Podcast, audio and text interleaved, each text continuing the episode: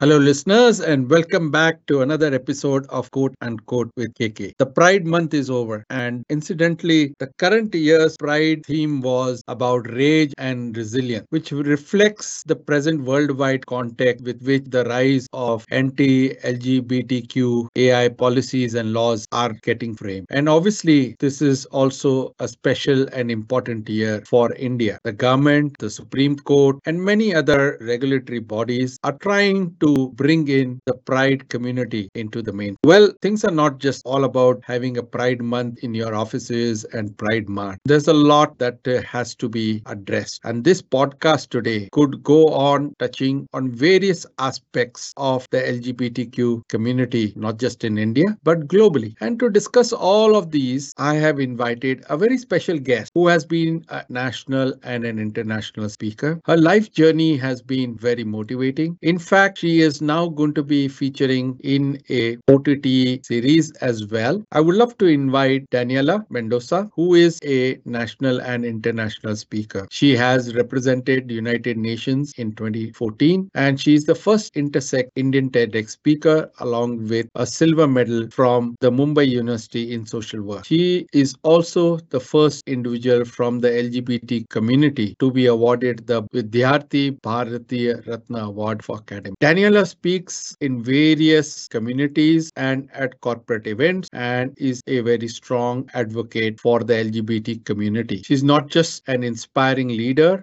she has actually motivated a lot many people of different ages across the globe as well. She has been covered by the Week magazine in India and also has spoken on forums like The Economist, Time event in Hong Kong, Salzburg event in Nepal, Amplify in Taiwan, Miles of love in Australia. Her life mission is to create inclusive and safe spaces for all genders to create equal world with equal opportunity. She has been playing a very inspirational role working with the government of India to frame policies and regulations as well. Her story Ek Ishq Aisa Bhi and Ladka Hua Ya Ladki has got thousands of likes and views across the globe and it is featured on YouTube. You'll find the links as well on our podcast. So welcome Daniella to our podcast today. Thank the you theme so is growing with our pride positive. I'd like to start with the story, and you have related to me your life story. So I would love to get those turning moments of your life journey for our listeners that has inspired not just you, but many other people that you have related your life journey to. So I think one of the things that's more important to me with this life journey is treating people equally. And that has always been the core implementing power of how do we treat people just because we do not understand understand specific things that maybe we do not hear and see about. Or or in a very simple language we could say that just treating somebody as human being becomes so much difficult on subjects when you do not want to talk about when you do not when we hear so many myths and stereotypes about the lgbtiqa plus community or whether women who are working with sex work or some kind of disability that maybe a human mind is not able to fathom. And because of that we start putting various names or in other words labels for people. So when labels were were given to me or when labels like hijra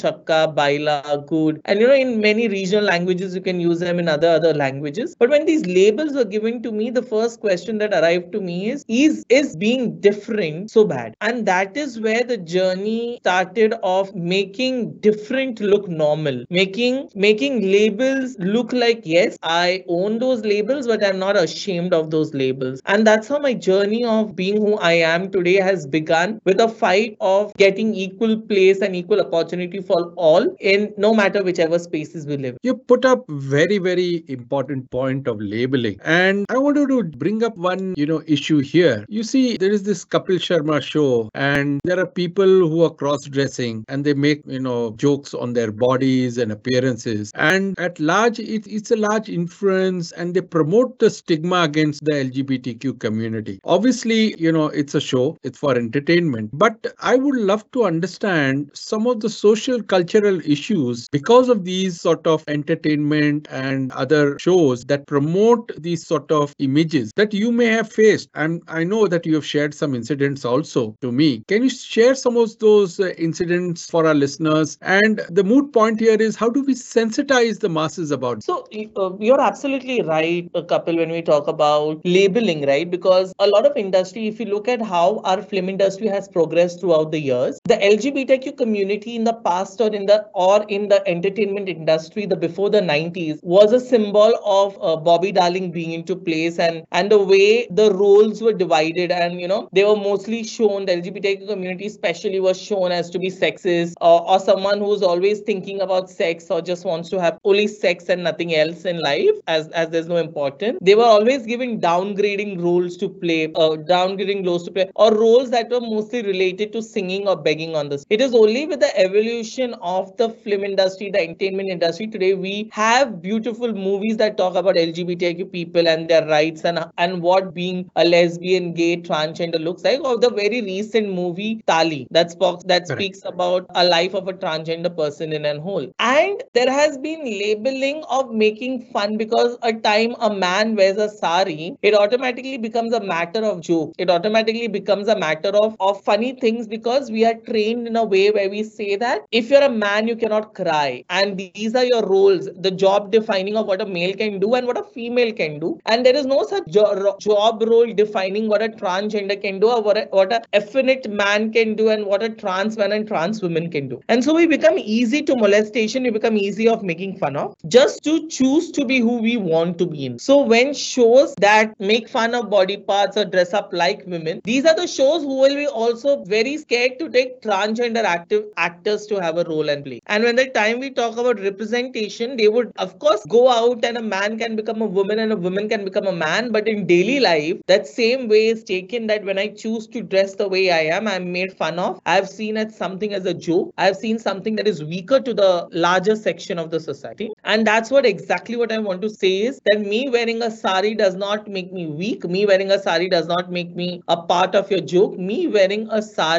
does not has to do anything about you feeling comfortable. It is my body. It is my complete right to be who I want to be. And moreover, it is my decision of how I see myself in the mirror and not your perception. Well said. And I do not know how large is the LGBTQ population in India. I'm told their estimates is about 3%, around 30 to 35 million adult population, and they're very far and dispersed. And obviously, their voice is not well united. Otherwise, you know, there could have been defamation cases as well as a cohort uh, on these sort of shows and people who have used this sort of medium in shows and films in degrading and insulting the people around. Why don't you think this is not possible in India? Had it been in the US, obviously there would have been lawsuit uh, at point in time, and publicly uh, the producer and the people who have made these sort of statements would have actually had to publicly apologize or pay penalties. Why is this not happening? Uh, What is so wrong in not getting this whole community unified uh, in India? What's holding it back? So, Kapil, one of the things is that it has taken years for us to fight and get a NALSA judgment, which came just lately in 2014. Due to colonization impact on us, we kept the 1860 law that spoke about that being LGBTIQ, or in other words, having not having natural way of sex. When you mean that you know the natural way is only penis and vagina and nothing, then penis and nothing else, or no anal, no oral was considered to be a part of this, and therefore the homosexuality community became prone to that law where they could get harassed, and it took us 150 years to get a law out of the court to say that you know we are legal human beings and it is my right under article right to freedom of speech right to choose right to privacy I, I am entitled to do whatever i want to do in the closet of my bedroom. I do not need permission and that lately come in 2018 and now is the five years down the line on this very september you're going to complete five years of um,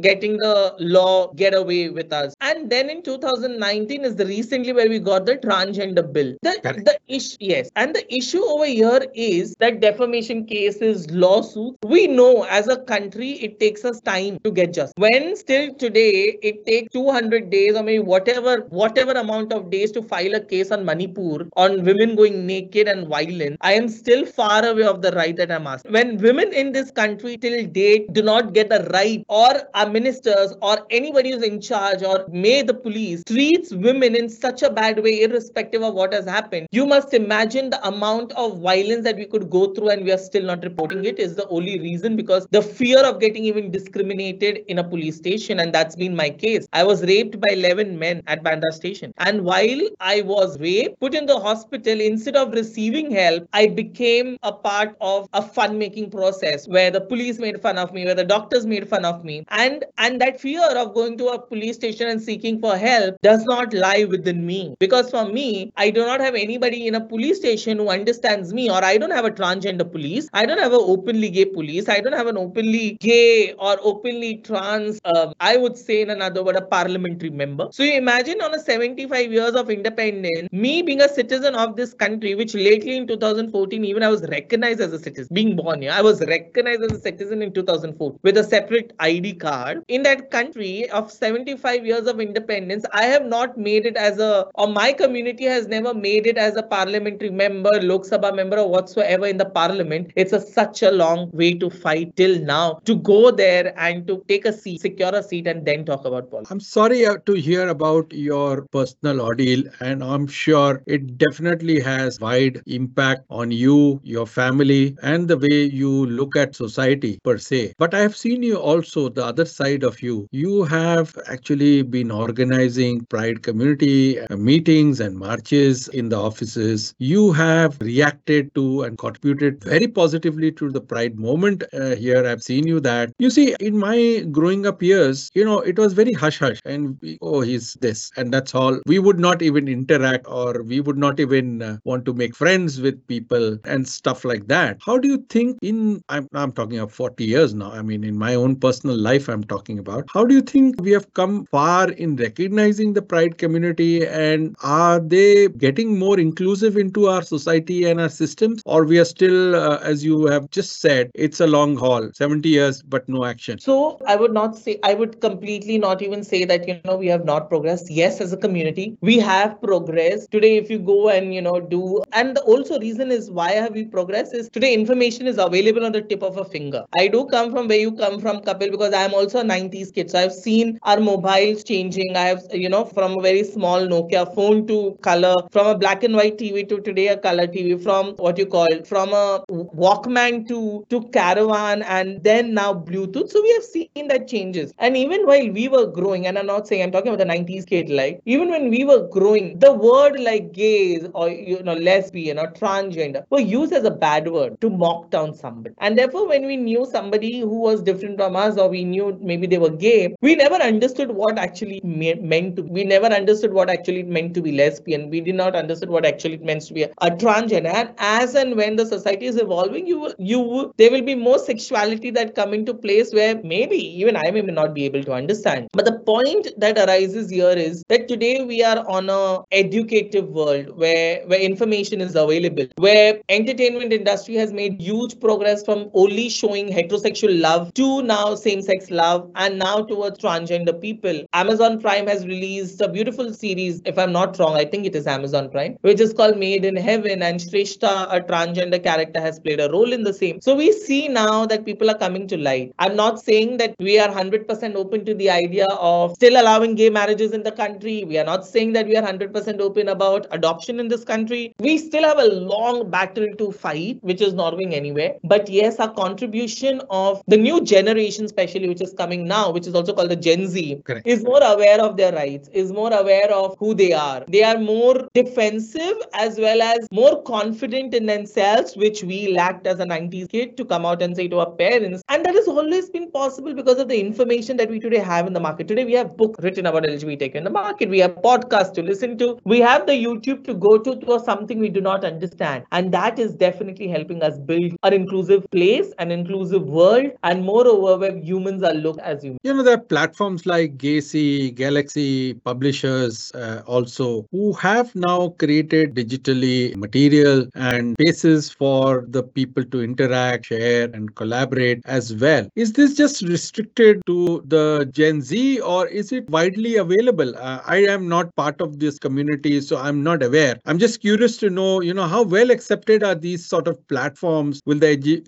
LGBTQ community in India? What I think is that the LGBTQ community in India and everything that is supposed to be there, it, the information is widely available. And I think I would put it in a rather way, it's not like widely available, maybe for the backward classes yet. And when I talk about this, is where digitalization is not reached. When I talk about India is not only about the urban elite, like, you know, one of the comments that were made by debating under, uh, by debating on same sex marriage, one of the opposition said, or one of the party rulers said, or in the court, I don't know where, but but it was said that we are urban elite people. That LGBTQ is the urban elite people. Darling, no, we are not an urban elite people. You, we need to go back down to our Indian history. We need to go to this great nation where at one point of time in school, Kam Shastra was taught. And in those depictions, you have sexuality mentioned and all kinds of sexuality. And people had access to it. People understood it in other ways. But today, talking about periods or talking about menstruation itself has become a stigma and then we celebrate it in different ways. The rural area of this country, when I say rural, I mean literally, literally rural area where digitalization is not reached. Yes, it is far away from their reach because they do not understand the community. But also, I guarantee you, the most of the love that we receive is from this backward class, is from this class where people treat you as people. While even in the urban world, where today we still have access to a lot of things, I still don't want to go and talk about it or read about it because maybe religionally it is not correct. You know, in our country, more than logical, it is religion aspects that come into place of you may not know which religion may get hurt by any statement that I make. And that reaches the point where where at one point of time you you have to believe that religion and human rights cannot go hand in and it, that is in the case of the lgbt community because most of the community religiously believes that being lesbian gay homosexuality the act is the sin. And when i'm talking about act they mean to say sex. But they don't understand that we are all sexual beings at the end of the day. We have desires we have feelings and sort on because we are humans. And the most of the thing when we talk about this they say oh you need to suppress your feelings. You need to suppress and you know maybe become a monk maybe become a priest or maybe go into the ways of god. And i would be like hey listen i don't want to do that right? Like if you have those feelings why don't you become a priest? Why is my feeling different than yours? Just because i love the same gender and you don't but that doesn't justify and validate anything on the table. So the information is available but how much do we receive the information is the question. Agreed. Again, I want to go back. You know, when we were initiated into sex education, it was just one way of sex, the heterosexuality. And obviously, that is what was taught to us biologically and whatever in our school. And just to be far more inclusive, and I was just watching the first episode of Taali as well. You know, the boy was being ridiculed and laughed at, not just by the teacher, but the students and his people in the school. This is where the parents and the family uh, plays a role in allowing and accepting the person positively. Is this changing now in our society? Are parents and the family playing a positive role in the initial formative years where things were, what have been taught are not as per the person's orientation? How do you see this happening, or is there uh, any change that we need to bring about in uh, the way sex education is taught in our early initiative years of our school? So I think yes, there's definitely. So we have uh, India has this parents group of LGBTQ parents which help other parents to sort of accept their children or sort of have and those group is called Sweekar where, where you know these parents are from the LGBT their children are from the community from the Correct. rainbow community and they are if anybody reaches out to them saying my parents is not ready to strike a conversation or they are not understanding me you know these parents reach out and they work intensively on bringing inclusion among parents and yes the world is changing with a very faster growth where today parents do accept their children do want to learn more about it do want to strike a conversation and slowly and gradually where we'll see a place where we don't more have to come out to our parents and say no this is what i am. And they would just know or they would just agree to it. Okay yes it's okay. It's, it's normal. There's nothing to be worried about you. The only difference is you want to get married to a girl. No i'll get you married to a boy. You know it's just easy. Just that simple that the step needs to be taken and that is happening. In terms of sex education we still need to define what we are teaching in our schools because we feel that talking about sex itself the word sex s-e-x itself is the time somebody hears it we're like she she she ram ram ram bhagwan bhagwan maine kya sun liya? What is this uh, you know? And kind of thing maine kya sun liya? But people need to understand if we don't teach them who is going to? Correct. they are going to there are different ways which is available in the market for your children to learn that and that's not good. You have pornography which is not the truth. You have various number of website today. Even before you open your app you would have one notification a day which will say something about pornography and you know click the link and visit the page. Do not think that your child is not learning things from outside so you need to strike a conversation right from your home and school. Because if we are not going to teach them who is going to and to teach that sex is binary sex is always male and female is also wrong. Because sex is beyond human understanding at some point of time. Because sex can be male female intersex people people born with various genders. And there should be a clear difference between what sex and gender is. You know you may be born in a sex but you may not identify with the same gender. And that is okay. Normalizing what you feel about your sex and gender is the key to move forward is is the key to make the child or make the youth comfortable in their body. Maybe yes you were born as a male but now you, you feel like a female and that's absolutely okay. Let the years go and you'll figure out who you are. Maybe you're born in a female and you may identify yourself as a female but you're attracted sexually or physically towards a female and that is okay. You were born as a male and you still identify yourself as a male and you're still in, you know you still like other boys or you know you're still attracted towards male it's okay. So to just say that you know it is okay to be who you are but then education needs to go out right from home and from schools. And the definition of sex education needs to be now called i think positive sex education so that that's a, that's a that's a great thing what you have coined. I want to understand are there proper counseling available in india to deal with these issues? You know during our time it was our friends and peers or our elder brothers or elder sisters or somebody who we can confide in and discuss. Are there proper counseling available now to deal and to talk outside of your core group more confidently and confidentially Just,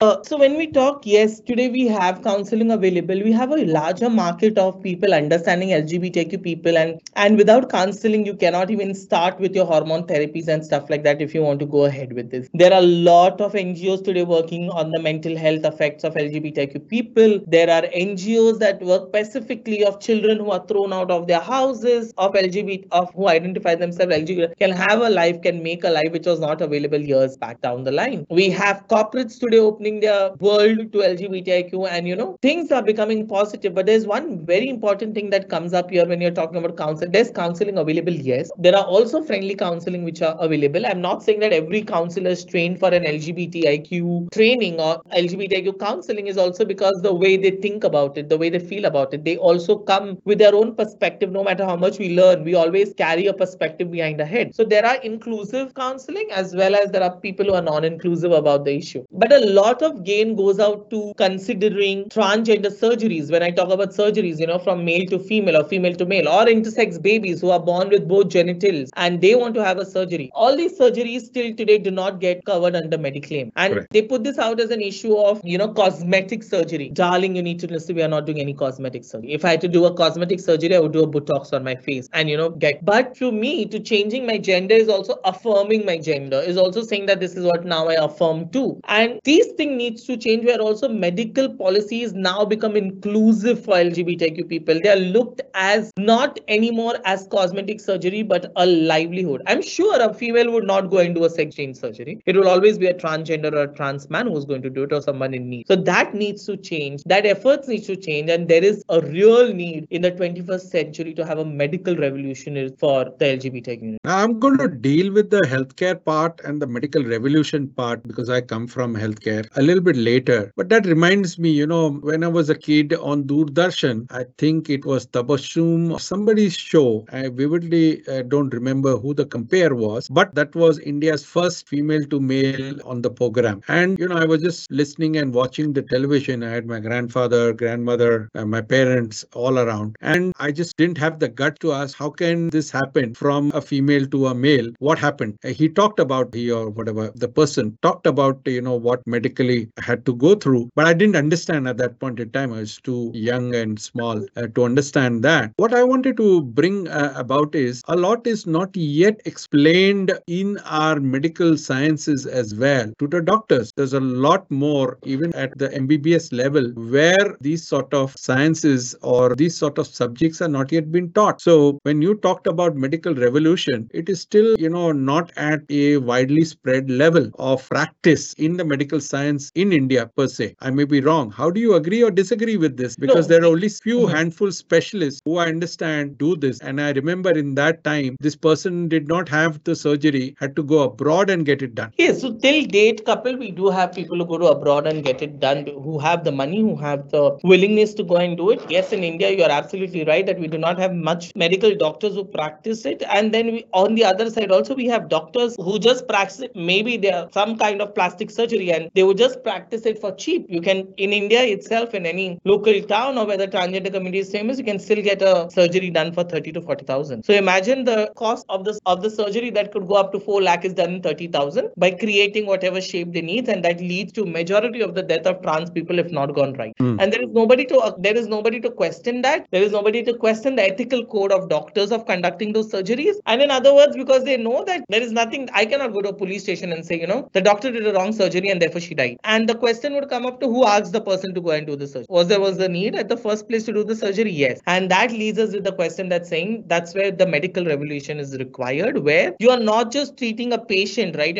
I may be a patient to you, but I'm also human. And I need to be aware of what complications I may face if the surgery does not go successful. And how much rate do I have when if I should go for the surgery or not? Because it's it could be a life-taking surgery or Correct. no. And then when you go to the doctors in the same settings of life, it's so difficult for us to, you know, walk. We don't know whether first we need to go to a female doctor or a male doctor when you are not well, because whether it was COVID or whether it was before COVID, now things are changing. But if you actually ask for the data survey of how many transgender people receive COVID vaccination, the government would not. Mhm. Is it because the, there is no bifurcation of the data or there's no cohort to register that or it's just lumped But I as uh, whether he says it he or she says C and that's how it is uh, determined? No, so it is there is no data available, or even like COVID did had transgender as a, as an option. Right. But if you look at it, I would speak about the willingness to take from mine. Is the hospital going to be inclusive? Am I going to be treated well in the hospital? Are they going to treat me well as a human being? Because there have been time with HIV medicines where where transgender people are denied giving medicine and say, oh, you your name is so and so, you dress up like a male and then come and then we are going to give you. So those kind of discrimination has led has led the community to opt out of the, the way the medical field looks in, right? So I guess you have brought out very significant point. One is access to healthcare. Second is the way this whole system needs to be operated upon. Looking into the deterministic nature of how the patient needs to be treated or handled. The third thing is whether it has to be surgically and then post-surgically medically advised and treated. And there are no protocols at this point in time. Do you agree to this? Yes, So yes, that I can probably talk into my industry in the healthcare side of things to understand how this can be regularized and there could be certain protocols, standards and, Like stuff that need to be probably documented and, and spread widely within the practicing medical practicing community. Yes, and even while we were talking about protocols, we didn't have any protocols when it came to COVID 19 as well. Like, we did not know whether which COVID vaccine would suit me well because I am on my hormones. I don't know whether whether COVID or what vaccine I should go to so that it does not affect my health. Will it have an impact on my health because I'm on my hormone surgeries or because my variations are different? So, there are no protocols, and that protocol itself is a fear of not getting those access and taking the availability of access in the Right. And do you feel that there are enough endocrinologists who understand the hormone therapy for the community, or they are again people who, who are just working on experience of having treated few patients earlier and then they are just trying out in the dark? So I think there are very few hormone specialists who know what they're doing, and but they're very expensive again, and they Correct. sit in big hospitals. If I go to a normal, maybe a normal doctor who is not that expensive, I know the medicine that he would give to me on the tip of my finger. He would give me Dyna, he would give me estrogen, and then he would give me few here and there, to, you know, blockers for my hairs, and yeah, and like that this would be sufficient Hmm. and he will not even explain that what would be the side effect if I would not take this regular, or what would be the side effect if I took more or nothing. They have nothing to do with our lives. They would just prescribe something and give it away. And transgender community has also learned from them, so they do not go to the doctor. They directly take this medicine which is prescribed to the previous person because of Hmm. accessibility, and that's how it has happened because it it is related to so much shame. It is related to you know, and then they do not know whether we should take it in a correct quantity because we have to realize that the dosing, age, body, metabolism, there are various other factors. Yes, and that does not come into consideration. They just write it and community take it. I have been lucky enough when I started my hormones, I had a doctor to explain me, have some blood tests on place, see what would suit me and what not suit me, gave me a complete orientation of the side effects or, or the things that are going to happen with me. And then I was able to take a decision on saying, I would love to get some of the health risks across to our listeners as well. You've gone through this, and I'm sure you've done it more scientifically than people who want to probably get into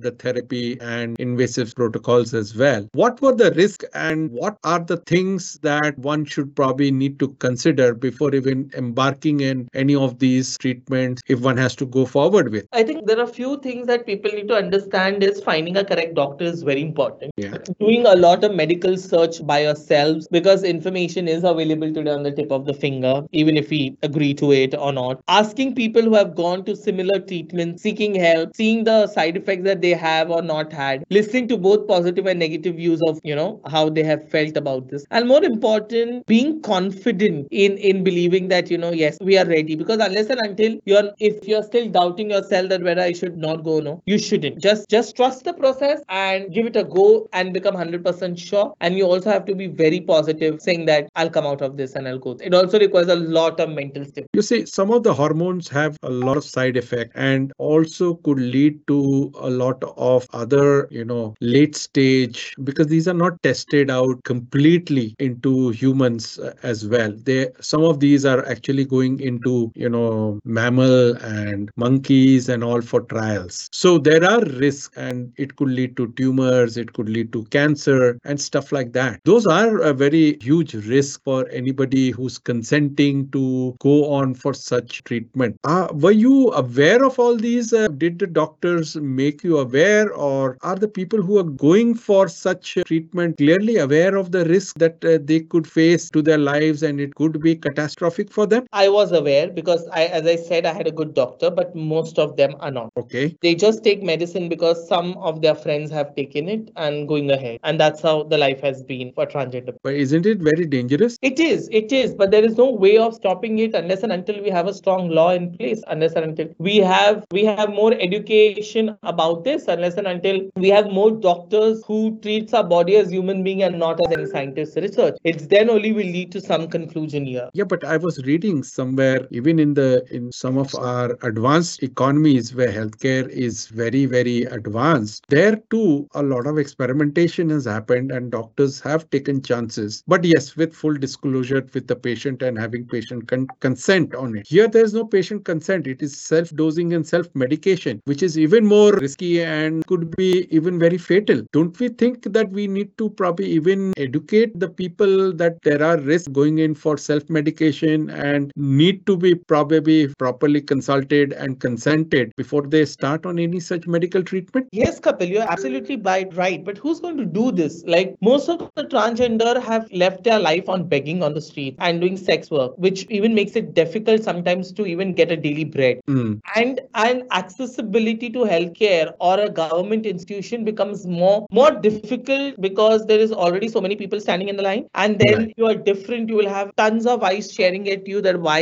is this person here? Because you look different from the world. You Right. cannot afford a good doctor who is an expensive one and and, stuff like this. So what else option do you have? And that's why the community leans towards a cheaper option is asking other people what hormones they're taking and then going towards that and take, which is dangerous unless and until in future we have something called as a community building for transgender people and where healthcare becomes more easy and accessible as government level hospitals, especially for transgender people, then it would change the whole ball game together. Well, this itself becomes a separate branch of specialization into medical sciences itself. And I'm sure we don't have, in as per my knowledge, I don't think this is a any specialized institution or research institute in medical sciences actually dedicated to this in India per se. I'm not sure about this abroad, but to my knowledge, it is a multiple branches of medical sciences that have to come along, do dedicated research, and have to train the medical professionals to handle such cases, which I don't Mhm. think we have at all in India. Uh, we do not have, but as you see, there are a lot of research that are coming into place by researchers. And I think with time, this is going to happen and this is going to change. But yes, till that happens, we have to keep the hope positive and look forward for a better future for the transgender people. So there are two things, you know, as I get from your conversation. One, obviously, there's a lack of awareness. Second, there's a lack of access of specialized healthcare facilities. Third, there is a lack of apathy amongst the medical treating medical professionals in terms of how to handle such cases as well, which is where it becomes very difficult for people who want to take treatment to actually go ahead and access such treatment rather than fall back and go to their friends or peers and just follow the treatment regime that they have followed. And I do not know from where they have followed it. So it's it's a spiraling circle. Absolutely. All right. I want to close this issue on healthcare. It is an important one. And I do have a few takeaways to talk to our healthcare industry folks as well. How we could probably at least legitimize some of the treatment, make access to some of the hormones and some of the medications available to some of the foundations, some of the pharma companies have in place so that it is far more safer and can be administered far more legitimately and safely. I think this is a takeaway for me from the discussion I have had with you so far for the healthcare industry. I want to switch gears, Daniella. I want to Hmm. talk a little bit about the laws and regulations. You just mentioned about it took us 150 years and 70 plus years to change a British r- law on gay and same-sex marriages. Our current uh, Chief Justice of India is very forward-looking, and obviously he is trying to make certain changes to the laws. Do you are you positive that there would be far more inclusive and positive change in laws and regulation in this country, or are you still going to keep lobbying? I know you keep going to Delhi and meet ministers for uh, lobbying and to be heard to include certain points which are pro LGBT community. Where do we stand at this point in time on our laws and regulation? looking at the way our, the way the world is moving and our nation is moving if we need to be a progressive country we also have to be a progressive country in thought Right. and that goes without saying. Any development countries will have progressive laws. We are awaiting a judgment and i hope that i may not say that we would at least get equal marriage rights but at least we'll get some law in place which would at least legitimate or legislate our marriage i would Mm. yeah which was legislate or legitimate the marriage. I'm not even talking about equal rights and other rights that need to come. But what we need to make here is exactly what ambedkar once said and you know that's a quote that always goes up in my mind where he said no matter how much beautiful the law of the nation one would have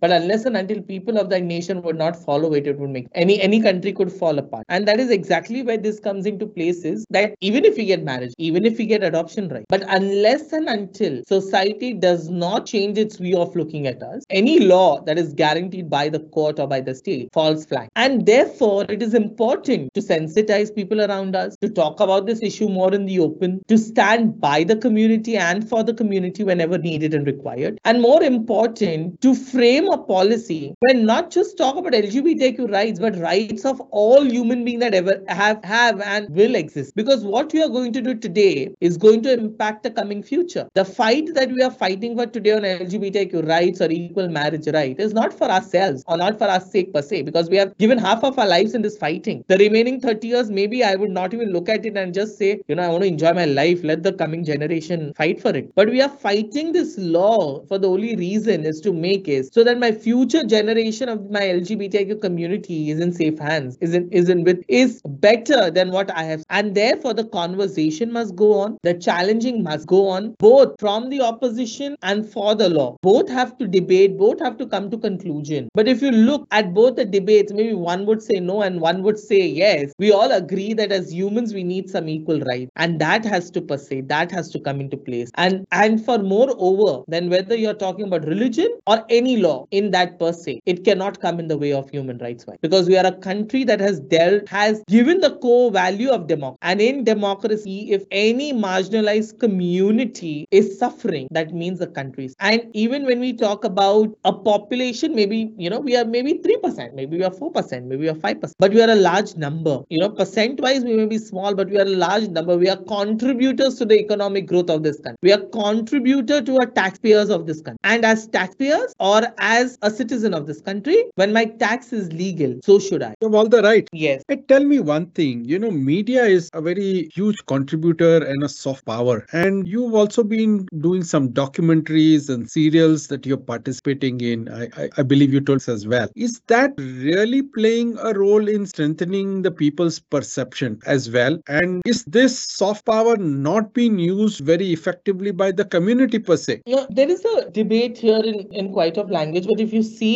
ott platforms Hmm. they do have characters that play LGBT role. They are they are more open to the idea of showing gay love, lesbian love, and they're open. But the problem is that they do not have LGBTQ representation equally. Now, one side is a debate of of actors can play any role and that does not need to define the community. And one side the debate is that if you can take heterosexual person playing transgender role, then why can't transgender people play transgender? What are you trying to show? So one side is of course the OTT platform, a soft power, a beautiful space to educate people is showing people of all different kinds of color, races, sexes. But again, representation is a question there that when will representation come? When will when will a transgender play a transgender role? Or when will a transgender play maybe a woman's role? Or maybe a trans man playing the hero? So till coming to the mainstream is where we need to still go forward and talk about. We know or maybe we do not know any actor in per se when I'm talking about the love stories of Bollywood. Tell me one Bollywood main movie where you have a transgender playing a role or an openly gay man playing. Nothing that can come to my mind. And that's exactly the question is where is the representation? I have one question that keeps niggling my mind. You know, on social media, now there are various apps that come for dating, for all these. And in that, at least one of them I saw had 20 plus different definitions of a person's sexual orientation, right? From asexual to demisexual to I don't know what. You can start from A, B, C, D. I think you can go up till Z as well. And then gender pronunciations also have emerged as to how you would like yourself to be labeled. Is this a good way to amplify your orientation, at least on social media, and gain acceptance? Or it is just a way the social media just trying to segment this whole cohort even further? So it's not social media's fault. See, people have evolved, and as I said in my previous thing, that there was going to be more